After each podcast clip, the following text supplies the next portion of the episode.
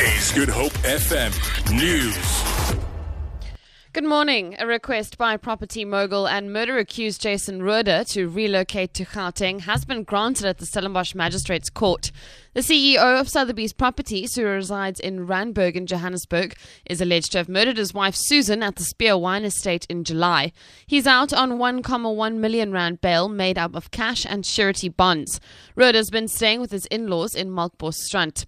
The court has denied a further request by the defense to have a copy of the case docket while the state finalizes its investigation.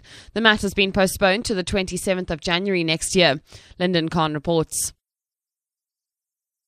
Reading from an affidavit, Defense Counsel for Rohde said that staying in the Western Cape was hindering his ability to care for his children and earn an income.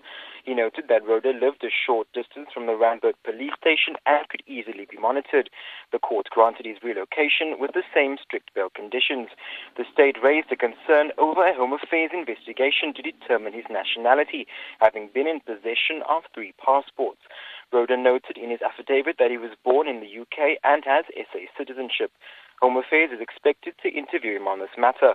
Lyndon Khan, SABC News, Stellenbosch Magistrates Court.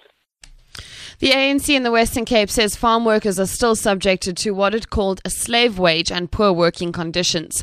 The party took part in a debate in the provincial legislature on the plight of farm workers. ANC Member of Parliament Sharon Davids.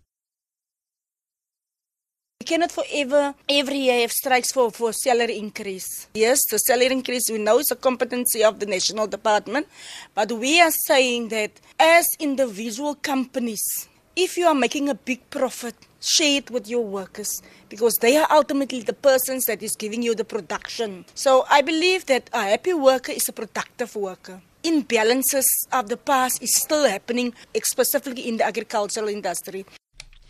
Train services along the Central Line in Cape Town remain suspended due to violent service delivery protests in Langa earlier this week. A train returning from the area was torched. Hundreds of commuters have been affected. Metrorail says it is not taking any chances and pulled some of its trains out of service. Spokesperson Riana Scott has advised commuters to continue making use of alternative transport. Western Cape Economic Opportunities Minister Alan Winde says Wesgro has performed well by attracting business opportunities to Cape Town despite a tough economic climate. The Western Cape government's investment wing says it has brought in over 2 billion rand in investments into the provincial economy in the last financial year. Windy was speaking following the presentation of Wesgro's financial report in Cape Town. They're very business focused, and that's really, really good. And you can see it in the numbers. When you narrow down to projects and you see companies who are being taken to the world, you see the numbers increasing. Uh, I look at the project of airlift linking to tourism, nine extra direct flights into the regions, uh, 18.6% uh, growth in uh, passenger numbers into Cape Town. You know, you can see the results. For Good Hope FM News, I'm Vicky McCallum.